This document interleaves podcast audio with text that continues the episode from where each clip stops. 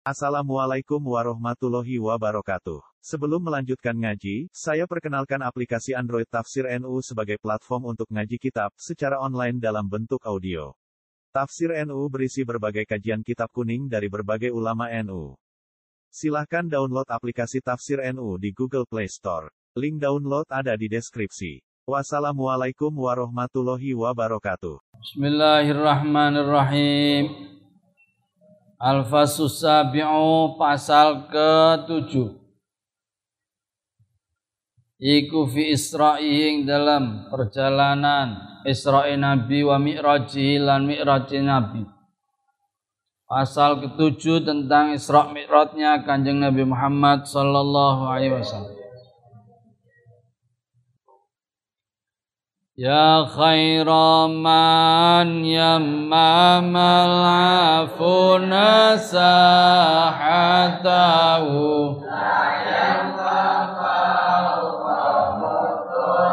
أين الرسوم ya khairaman he saapi-api e wong he api-api e wong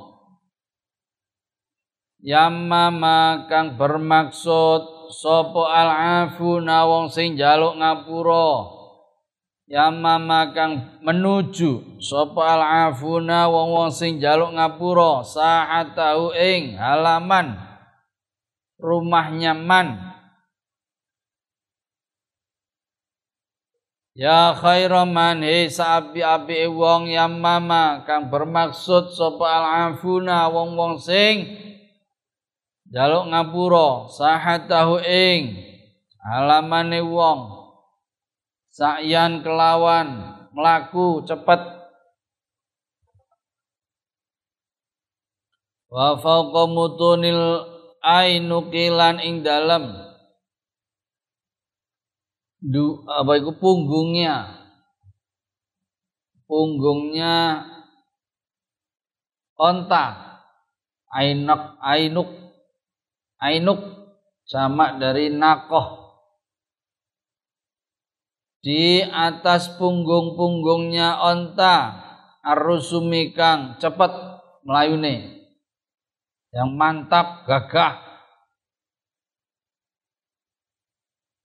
Wahai manusia terbaik yang kediamannya dijadikan sebagai tujuan para pencari kebaikan baik dalam keadaan berjalan kaki atau di atas kendaraan onta yang berjalan cepat.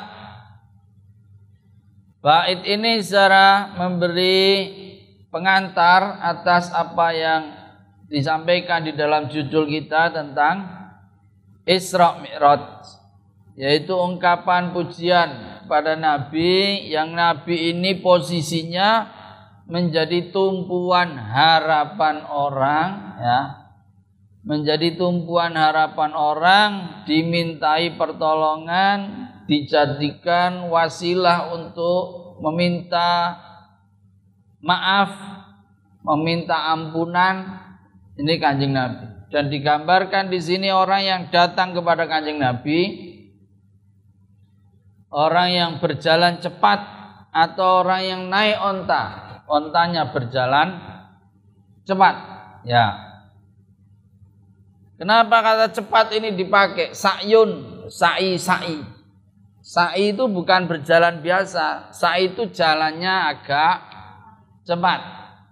Ketika Anda nanti sa'i ya antara sofa dan marwah amin maka anda harus berjalannya itu tidak redali di sa'i itu berjalannya cepat.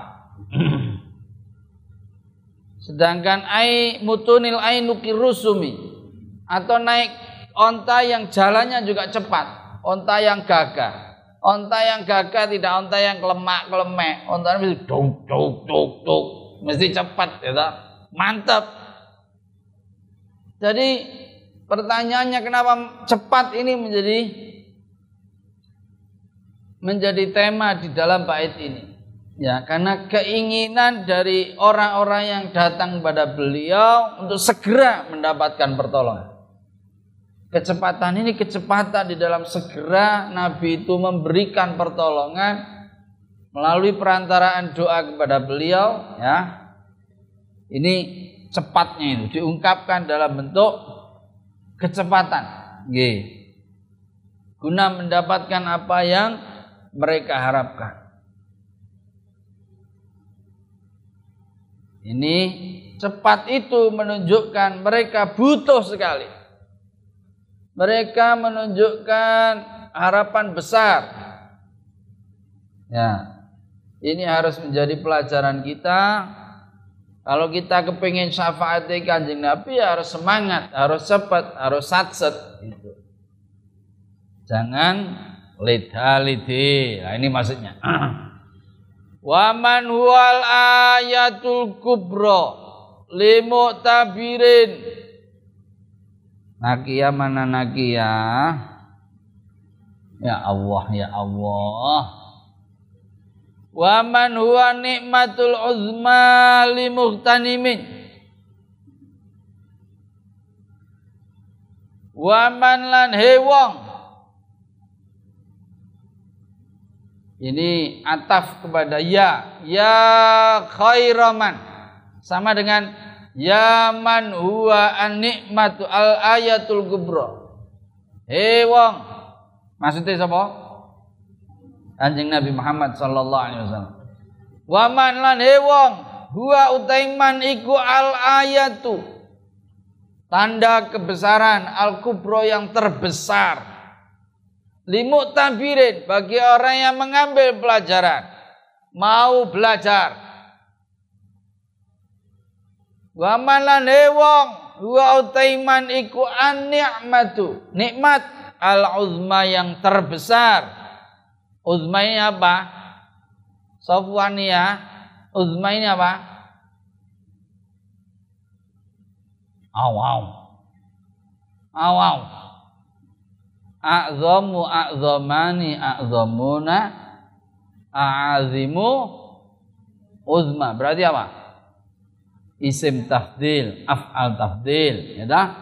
An-nikmatu nikmat al-uzma yang terbesar, teragung min kanggo wong sing golek keuntungan.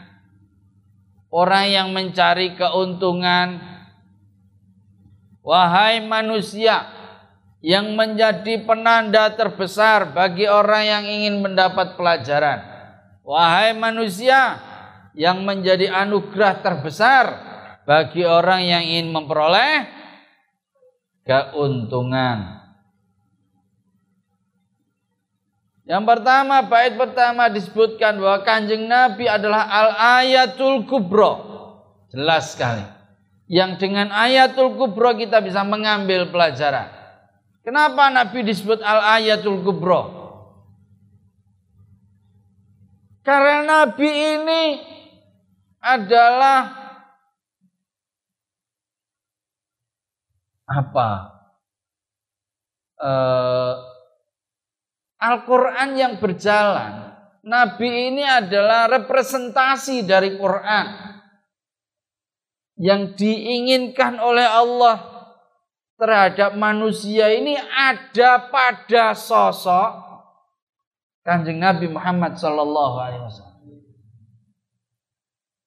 Jadi beliau al-ayatu al-kubro. Tanda kebesarannya Allah yang terbesar Kenapa? Karena Allah ngendikan wa inna kala ala khuluqin adzim. Engkau Muhammad, engkau memiliki khuluqin azim. Perilaku yang agung. Ya? Ini Gusti Allah sing ngendikan. Allah ngendikan lagi. Laqad kana lakum fi Rasulillahi uswatun hasanah. Kanjeng Rasul adalah teladan terbaik. Uswatun hasanah. Ada di situ teladan utama. Ini pada kanjeng Nabi. Maknanya apa? Kita bisa mengambil pelajaran dari sisi mana pun dari segala aspek kehidupan keseharian kanjeng Nabi Muhammad Sallallahu Alaihi Wasallam. Bagaimana cara beliau dahar, bagaimana cara beliau minum, bagaimana cara beliau kalau punya beliau membagi sedekah. Caranya gimana? Kalau ketemu dengan orang yang dikenal gimana? Kalau ketemu dengan istrinya bagaimana? Ketemu dengan tetangganya gimana? Ketemu dengan tamu pembesar lain bagaimana? Ketemu dengan Masya Allah kita semua bisa mencontoh apa saja. Ini. Ini kalau mau tabir kita mau kalau kita mau menjadikannya sebagai pelajaran.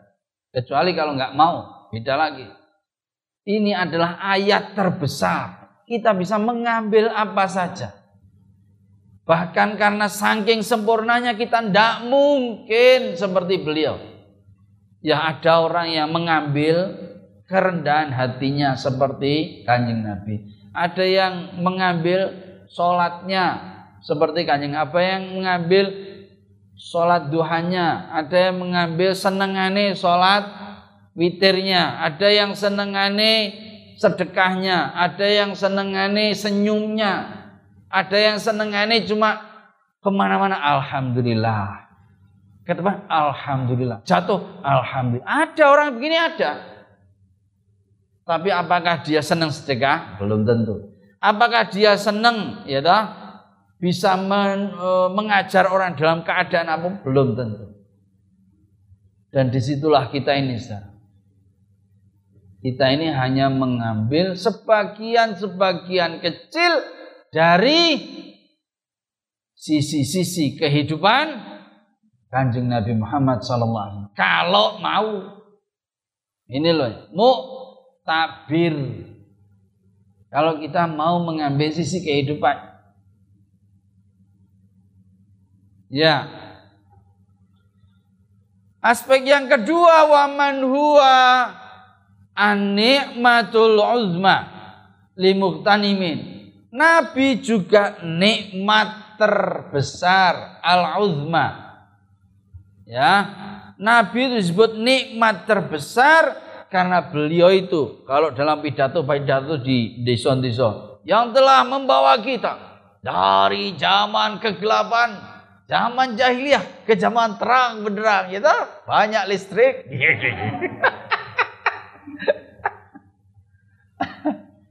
Apa maksudnya? Nabi menjadi penuntun kita. Nabi menjadi pembimbing kita. Muktani kita ini beruntung sekali. Jadi Quran tidak hanya dawo saja, tapi ada contohnya. Ya, dan beliau memang tugasnya diberi tugas oleh Allah memberi petunjuk kepada kita wa innaka latahdi ila siratin mustaqim ini tugasnya kanjeng Nabi bukan hanya di dunia saja Nabi itu menjadi nikmat terbesar bagi kita. Nabi juga menjadi nikmat kita saat kita ya saat kita meminta pertolongan kita meminta menggunakan wasilah kanjeng Nabi. Dikit-dikit ya Rabbi bil balik ya Allah kula nyuwun maksud kula ya Allah kula kepengin mlebu UGM kados Yasmin Mugi-mugi ya Allah bil Mustafa melalui Kanjeng Nabi wasilah panjenengan kekasih panjenengan Kanjeng Nabi kula saged mlebu IAIN. ya tak?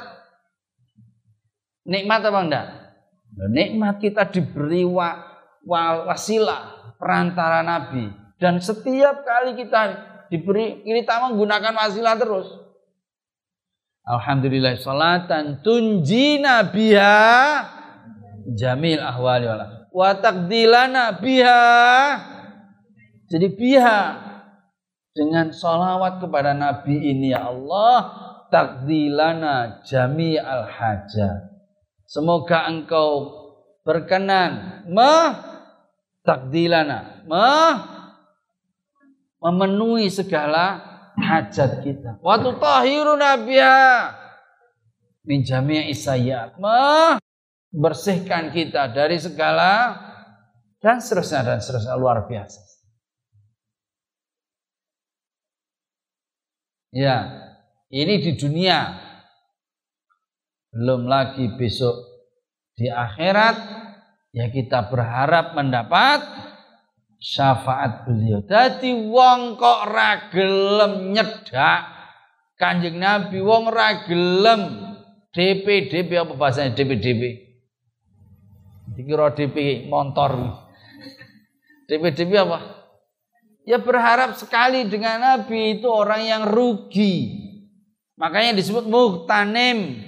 Orang yang beruntung. Orang yang memang menjadikan Nabi ini sebagai harapan. Ini sah. Tapi mana nih ono solawat gue aja pelit lit lit jan kowe jan pelit pol. Ah. Amin peng pitu yang soal tibil gulu bi. Enteni nih balik wes peng pitu deh. Wis peng pasi peng telu tibil gulu. Mandek sih. pelit lit. Sing guyu ki berarti ngerasa. Nek ana maca selawat disambung sing apik. Sholawat ali, sholawat ali karo cengengesan. Lah jaluk jaluk DP-DP kaya ngono ku piye, Dul, Dul. Asya Allah, tobat, tobat jaluk penak tok. Ini saudara, mari kita jadikan sebagai uh, apa namanya? Koreksi. Kita muhasabah bagi diri kita. Kanjeng Nabi sebagai mukta apa? E, nikmat yang terbesar. Oleh karena itu dinyatakan di dalam Quran wa ma arsalnaka illa rahmatan. Beliau itu rahmat. Memberi kasih sayang di dunia dan di akhir ini nafsu ini nafsu ya. Saraita min haramin kama saral badru fi Saraita engkau berjalan min haramin dari Masjidil Haram di Mekah lailan ing dalam waktu malam ila haramin kepada Masjidil Haram di Masjidil Aqsa ke kota suci yang lain di Palestina. Engkau berjalan dari kota suci ke kota suci yang lain di waktu malam. Kama saros bagaimana berjalan opo al badru al badru purnama fi dajin. Ing dalam malam gelap minadzulami dari yang gelap banget. Bidajin ing dalam malam yang gelap minadzulami dari kegelapan yang pekat. Engkau berjalan di waktu malam. Dari haram ke haram. Sebagaimana bulan purnama beredar di kegelapan malam. Jadi bait ini menjelaskan tentang apa? Mulai perjalanan Isra Isra itu artinya perjalanan dari Masjidil Haram di Mekah dari Ka'bah ke Masjidil Aqsa di Palestina. Itu namanya Isra. Ya, itu dilakukan pada malam hari.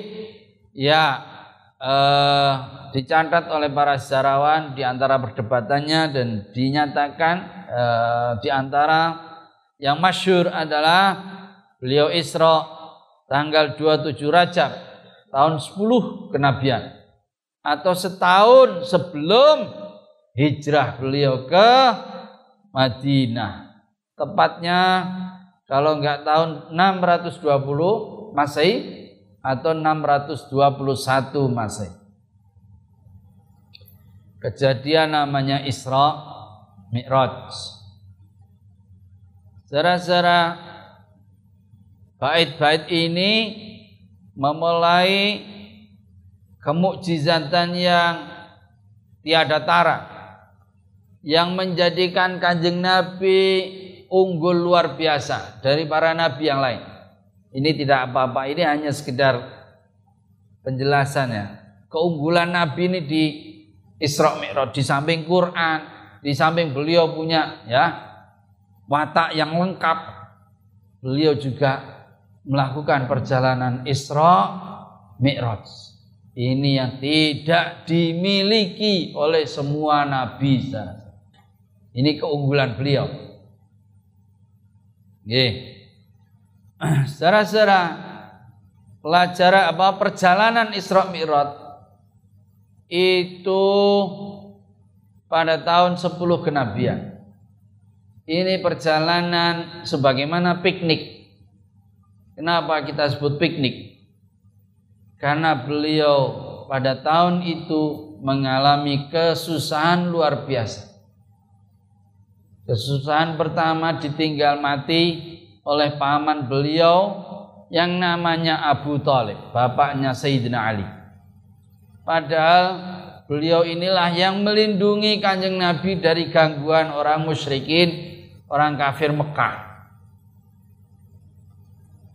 Yang kedua, kematian istri tercinta beliau, Sayyidah Khadijah, Bu Siti, Tahun itu kemudian dideklarasikan oleh kanjeng Nabi sebagai Amul Huzni. Tahun kesedihan. Coba. Ono wong bojone mati ini tahun kesedihan. Nah. Dan secara-secara penting sesudah tahun sesudah kematian Sayyidah Khadijah tiga tahun kanjeng Nabi tidak kawin Tiga tahun jomblo enak aja. Dikirone uh, uang kain enggak. Tiga tahun beliau tidak punya istri. Sesudah wafatnya Siti Khadijah. Ya. Kesedihannya sedemikian rupa ya sampai tahun itu dideklarasi sebagai tahun kesedihan. Kenapa kesedihan? Karena Sayyidah Khadijah ini bukan istri istri biasa. Bukan hanya ngurusi keluarga, tapi beliau istri yang mau mendukung dakwah Kanjeng Nabi. Asalnya miliarder beliau. Ya Siti Khadijah. Untuk kanjeng Nabi, masya Allah. Kalau nggak krono cinta luar biasa, oh kanjeng Nabi angan wedus. Kanjeng Nabi angan wedus entuk Siti Khadijah wanita molek. Uh, bodinya wih disenangi dilamar bola bali wegah. Ya. Orang pembesar-pembesar Arab. Nggak mau. Ini orang terhormat kaya gelem karo kanjeng Nabi sebab melihat kejujuran integritas kanjeng Nabi coba gelem kowe sugih terus entuke karo angan wedhus. Lem. Nek ora cinta pol ra mungkin Nah, terus wis dadi bojone mendukung dakwah luar biasa. Ketika beliau kemudian wafat tuh bukan kok masih dalam keadaan kaya raya, enggak sudah miskin. Miskin. Hmm. Ini luar biasa. Ya. Padahal biasanya ketoke lho ya ketoke wong wedok jaluk isine weng weng weng weng. Weng weng weng weng. Ya Allah. Ketoke lho ya. Aku duwe siji tok.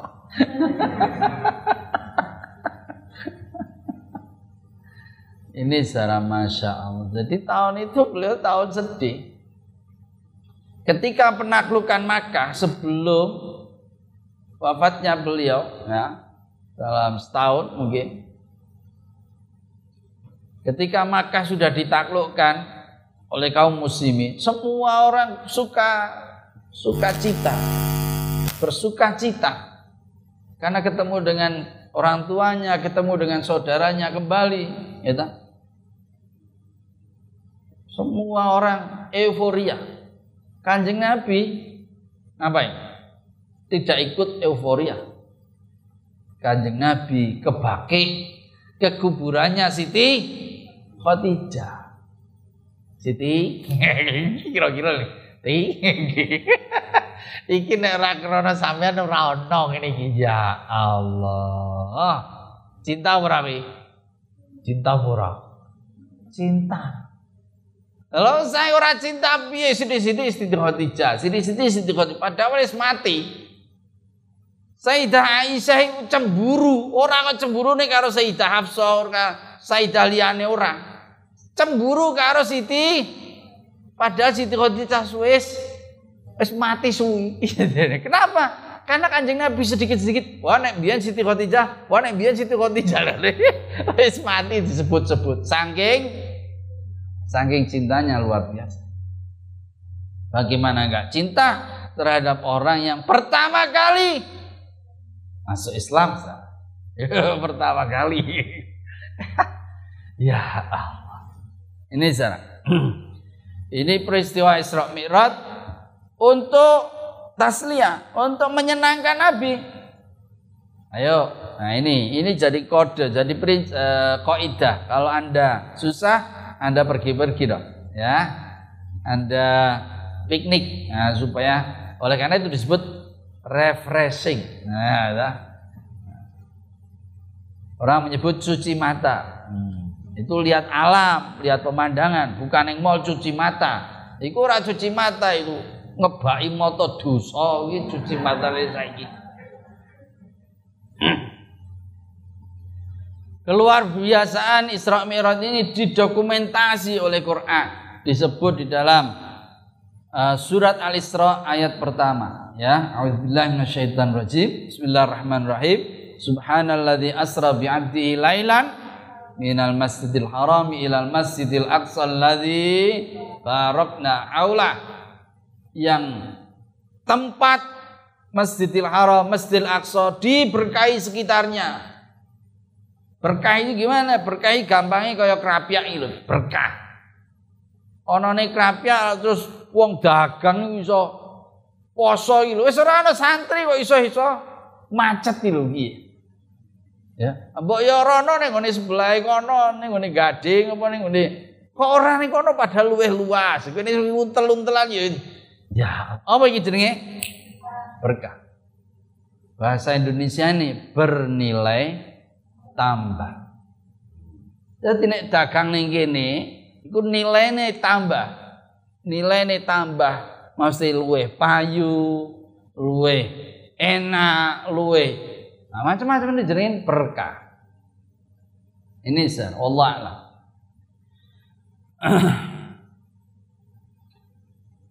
Dan perjalanan Nabi seperti perjalanannya bulan purnama. Hari ini hari-hari bulan purnama. Sama bisa lihat kalau malam sedemikian terang itu seperti itulah laksana kejelasannya itu tidak terbantahkan.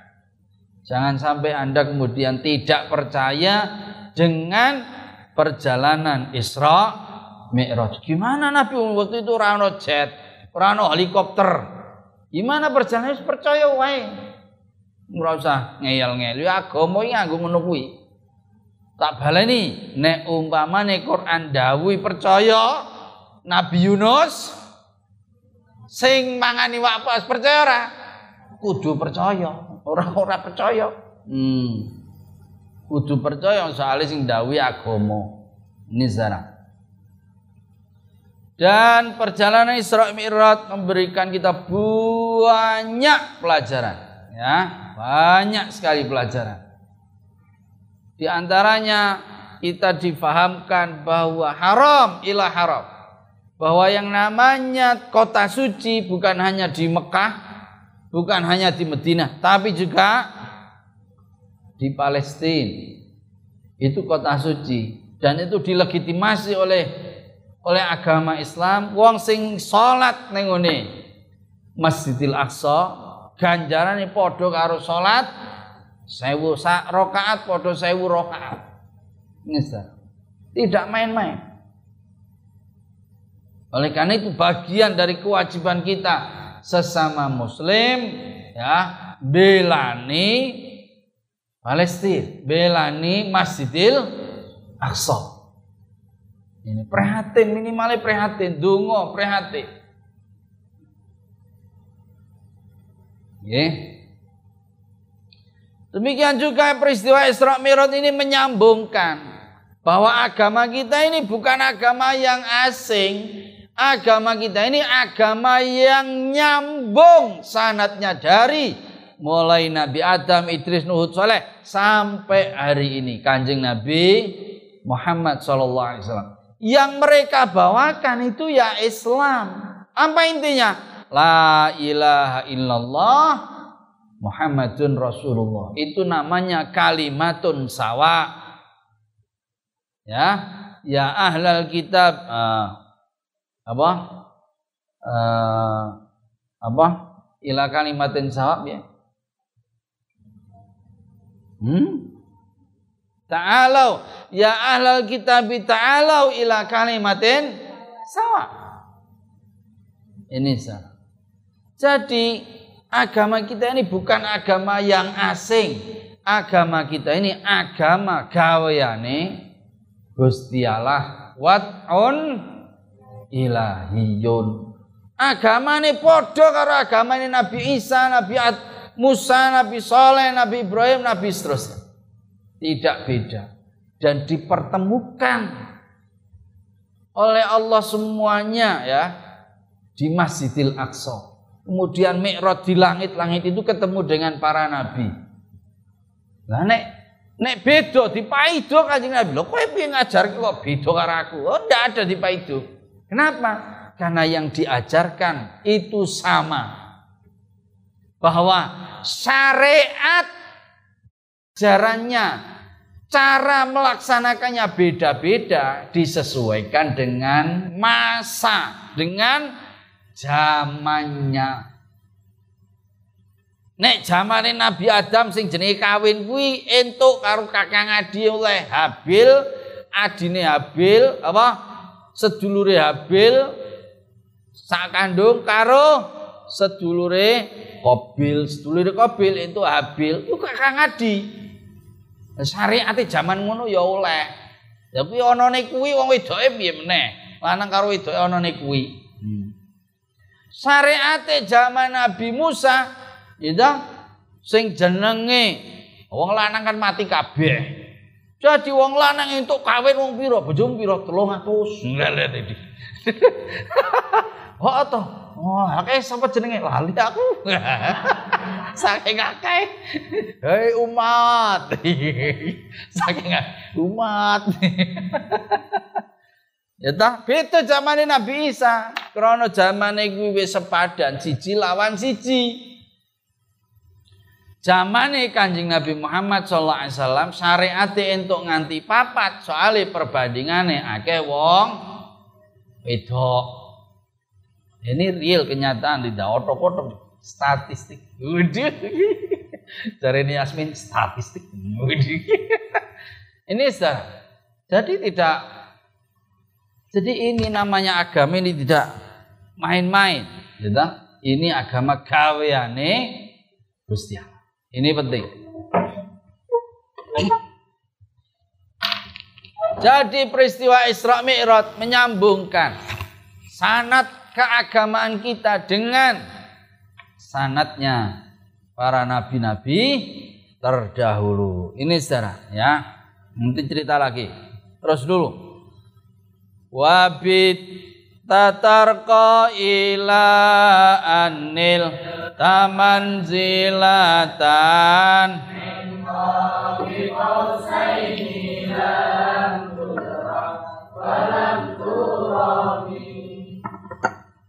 Wabitalan ono sapa panjenengan iku tarko. Bataya bitu bata bata batu bitna bitta bitu bitum bita ana sapa panjenengan iku tarko.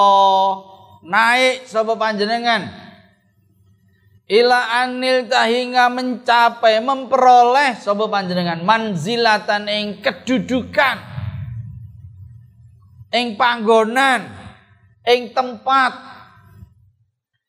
Min qabi qausaini masya Allah min qabi qausaini dari ukuran seukur qausain dua busur panah dua ujung busur panah Busur tahu busur? Yang buat yang buat memanah itu loh. Lam tudrok tidak bisa dicapai apa manzilah walam turam dan tidak bisa diharapkan apa manzilah Masya Allah Masya Allah Kanjeng Rasul dalam Mi'raj, tadi Isra, sekarang Mi'raj. Mi'rajnya sampai ke lantai, ke lantai. Ke tingkat pol. Tingkat yang namanya Sidratul Muntah. Allah alam kayak apa. Katakanlah itu tempat ya diilustrasikan sebagai Sidratul Muntah yang di situ Gusti Allah ketemu karo Kanjeng Rasul Muhammad sallallahu alaihi wasallam. Sing ngendikan dia Gusti Allah, ora Kanjeng Nabi, Gusti Allah. Ya. Allah ngendikan di dalam surah An-Najm, wa huwa bil ufuqil a'la, thumma dana fatadalla fakana qaba qausaini au adna. Gusti Allah sing ngendikan, Gusti Allah ada di ufuk tertinggi, kemudian Allah mendekat dan lebih dekat lagi.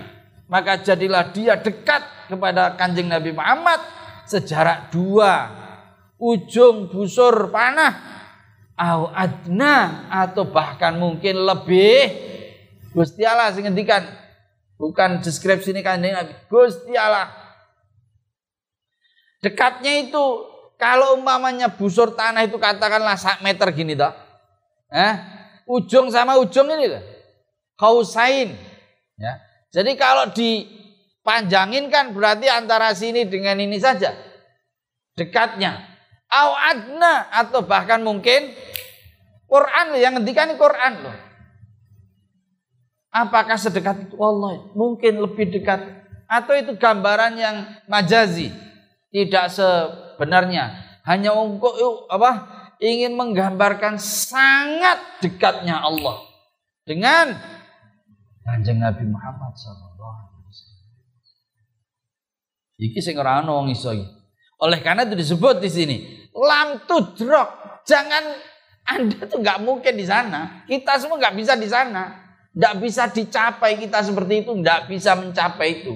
Walam turong, jangan berharap kesalahan, jangan, nggak ada itu hanya derajat yang dimiliki oleh kanjeng Nabi Muhammad Sallallahu Alaihi Wasallam. Para nabi nggak dapat, malaikat nggak dapat. Yang dapat ini hanya kanjeng Nabi. Lam tudrok, nggak pernah ini ketemu gitu itu tempat sedemikian de dekat dengan Gusti Allah. Masya Allah, ya. Jadi Kanjeng Nabi mencapai derajat sedemikian itu. Coba, kalau bukan kekasih Gusti Allah, kalau bukan kekasih, bisa nggak dapat seperti itu? Nggak dapat lah. Ya. Kenapa kita bisa karo bojone saranjang? Kenapa ya? Karena yang tegar sendiri gitu. Nah orang bojone orang mungkin saranjang. Ibaratnya gitu. Nah ini kok bisa sedekat begitu kalau bukan kekasih? Ya nggak mungkin. Oh malaikat aja nggak nyampe kok. Masya Allah. Ini ya. Jadi ini bukan karangan nih Imam Busiri. Bukan karangan nih. Kanjeng Nabi yang ngendikan Gusti Allah sendiri. Kedekatannya min qausaini au adna. Luar biasa. Yeah.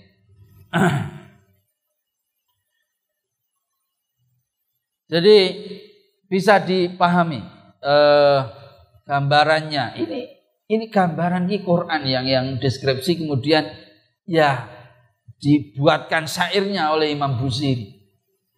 Beliau sedemikian dekat itu kepada Allah Ta'ala. Lah kalau sudah sedemikian dekat itu matur apa iso ora? Ya bisa lah. Ngersake apa iso ora? Oh di tempat di mana yang lain nggak dapat kok. Ya luar biasa. Oke, itu kedudukan Kanjeng Nabi Muhammad sallallahu alaihi wasallam. Oke.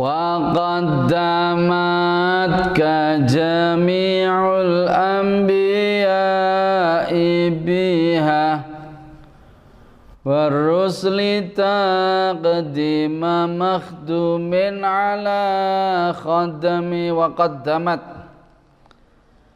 lan wis dhisike ka ing sira sapa jami'ul anbiya'i sekabiane para nabi biha sebab manzilah warusli lan para rasul takdima makhdumin. Kaya dhisik kene. Tuan yang dilayani ala khadamin ing atase khadimi pelayani.